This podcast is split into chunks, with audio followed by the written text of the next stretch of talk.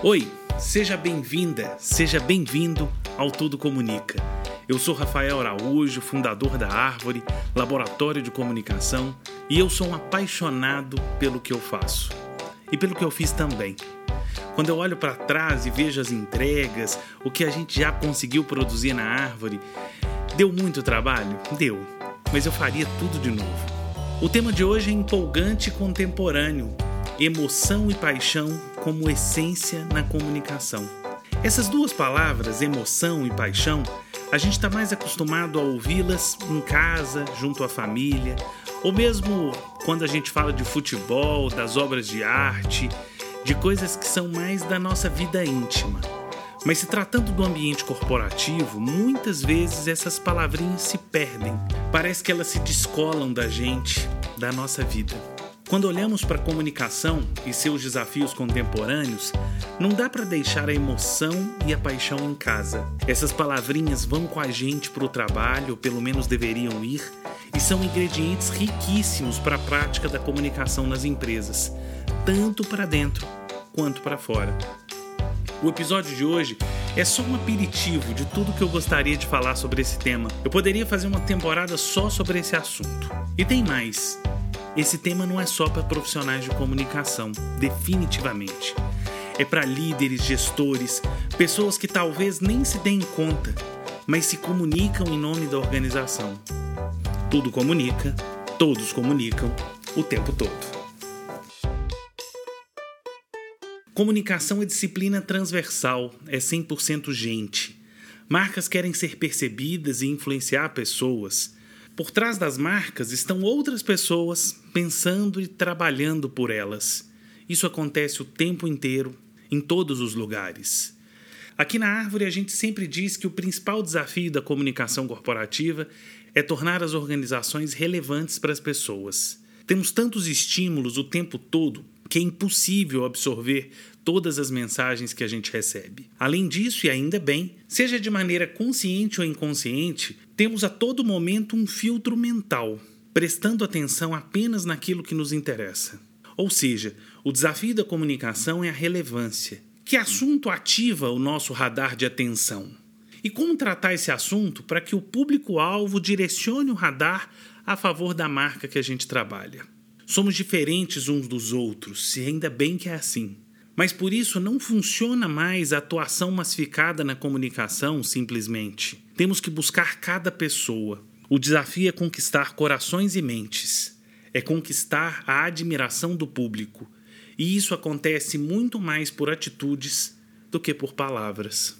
Na publicidade é mais comum vermos abordagens que buscam despertar a emoção fazer chorar com um comercial de margarina, levantar energia com um tema cultural ou de responsabilidade social, empolgar o público com um super vídeo de superação de atletas, mas o desafio ao qual me refiro aqui é permitir a emoção no ambiente corporativo, nas relações entre os colaboradores, no vínculo estabelecido com clientes, fornecedores, concorrentes e fazendo com atitudes alinhadas aos textos, vídeos e quaisquer outras mídias. Bom, essa temporada está pautada na comunicação corporativa e no papel da liderança como figura comunicadora. Então agora eu te proponho a voltar os olhos para dentro das organizações. Como as empresas estão estimulando ou mesmo permitindo a emoção passar por suas catracas? Historicamente, as empresas se relacionaram com as pessoas a partir da razão, mas engajamento de verdade só é possível quando envolve o coração.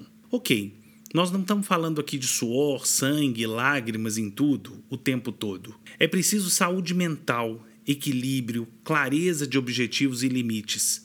O ponto aqui é a mediação entre as duas frentes, a emoção e a razão. Nas últimas três décadas, o movimento de profissionalização da gestão foi extremamente benéfico para as organizações, mas também deixou um impacto negativo em muitas delas. As coisas ficaram mais frias, as relações mais impessoais. O líder tinha que falar com a equipe sobre cortes de orçamento, sobre cortes de pessoas, sem se emocionar. A equipe tinha que reagir sem demonstrar fraqueza ou dor. Acontece que essas mesmas organizações hoje estão sendo desafiadas a engajar seus públicos estratégicos. Eu mesmo já participei de dezenas de reuniões onde os gestores demandavam aos outros pensar fora da caixa. Já ouviu essa expressão, né? Ou mesmo você já viveu essa cena? Então eu perguntava: você que está aí demandando, tem pensado fora da caixa? Criatividade, resolução de problemas, muitos dos soft skills requisitados pelo mercado estão vinculados às emoções. E isso não se resume a tapinha nas costas. É cultura. Pode parecer óbvio, mas as organizações precisam declarar que as pessoas podem se emocionar no ambiente de trabalho. Isso gera um ciclo positivo de engajamento e de confiança. As pessoas sabem compreender as reações humanas verdadeiras. Uma reação autêntica vale muito mais do que um discurso conceitual, repetitivo, cheio de números. O desafio aqui está em criar conexões emocionais genuínas com os públicos que interessam para as organizações. E para mim, três fatores ajudam muito nesse desafio. O primeiro é a transparência.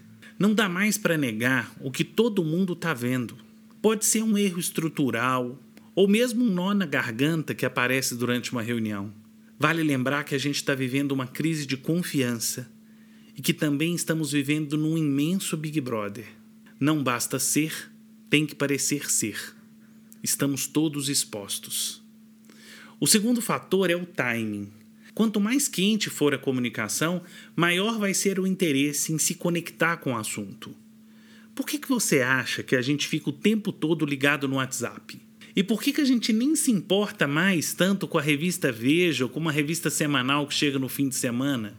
Eu digo sempre, mais vale uma mensagem assertiva no WhatsApp da sua equipe, seguida por um e-mail corporativo, claro, organizando a informação, do que esperar uma semana para alguém redigir uma matéria, dizer qual é a melhor foto e postar na intranet da empresa.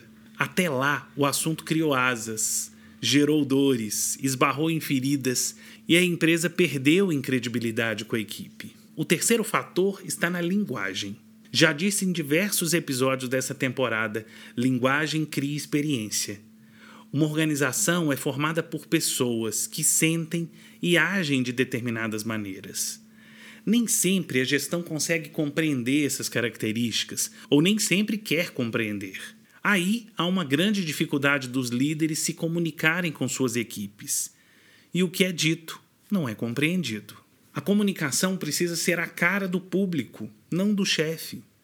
Você deve se comunicar com o chefe de uma maneira que ele compreenda, assim como deve se comunicar com a equipe com uma linguagem que faça sentido para ela. Cada empresa tem um tom.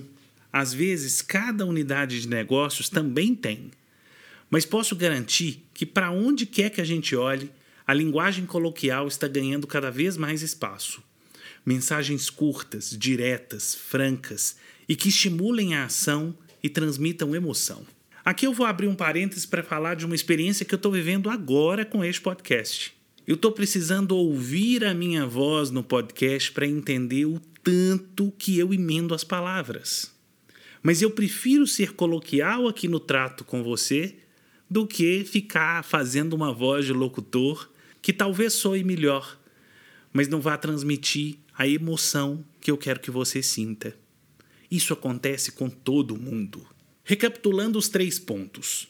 Como a gente pode ser transparente, saber o timing certo e conseguir transmitir a mensagem de maneira clara, objetiva e com a linguagem certa? Simplesmente nos permitindo viver a realidade do público com que precisamos nos comunicar. Qual é o nome bonito para isso? Empatia. É aí que entra a segunda palavra que dá tema a esse episódio e que, para mim, é condição para qualquer líder ou profissional de comunicação conseguir fazer o que é certo e necessário. Qual é a palavra? Paixão. Fazer com coração é o mínimo para desenvolver projetos de comunicação que emocionam e engajam.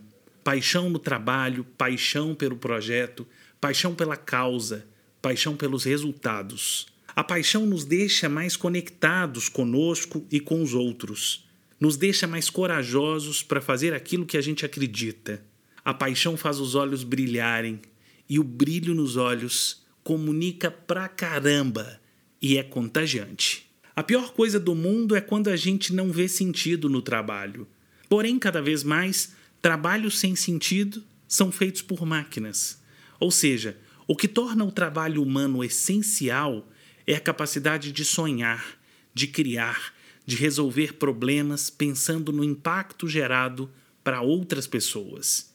Isso se conecta com outra palavrinha mágica que vira e mexe aparece aqui na temporada: propósito. Trabalhe com propósito e tudo muda de figura. O bom dia de uma recepcionista pode ativar um ciclo extremamente positivo nas organizações. Assim como a resolutividade do porteiro, a educação do segurança, a limpeza do banheiro, o acolhimento do cliente, a gentileza do vendedor, a atenção da gestora, o carinho do supervisor, a clareza da diretora e a inspiração do CEO. Tudo comunica, tudo pode engajar. E do engajamento de cada um surge algo novo, um ciclo positivo capaz de fazer qualquer negócio crescer, assim como fazer prosperar as carreiras de quem integra esse negócio. Não se faz comunicação sem se envolver de verdade.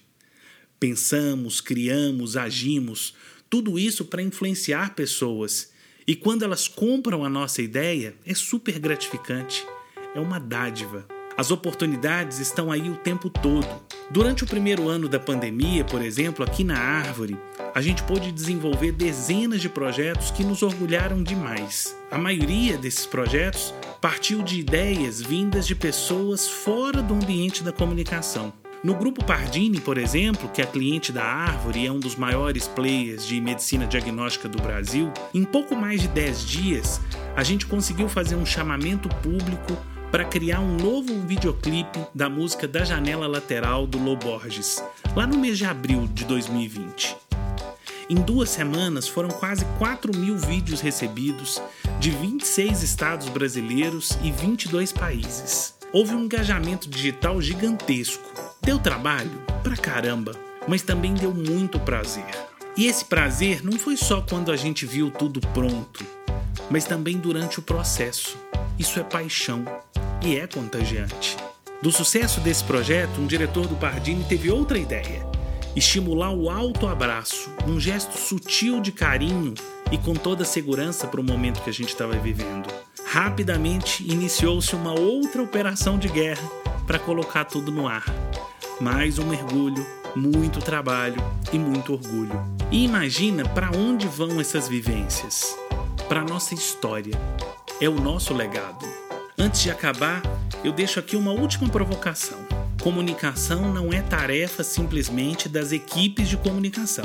Independente de onde você está, ela também é sua tarefa. Sempre que possível, na sua rotina de líder, de profissional de qualquer área, saia do piloto automático.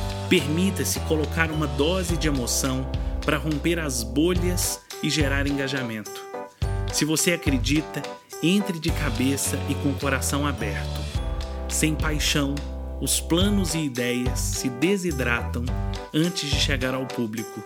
É aquele foguete lindo, mas sem propulsão para chegar aonde precisa.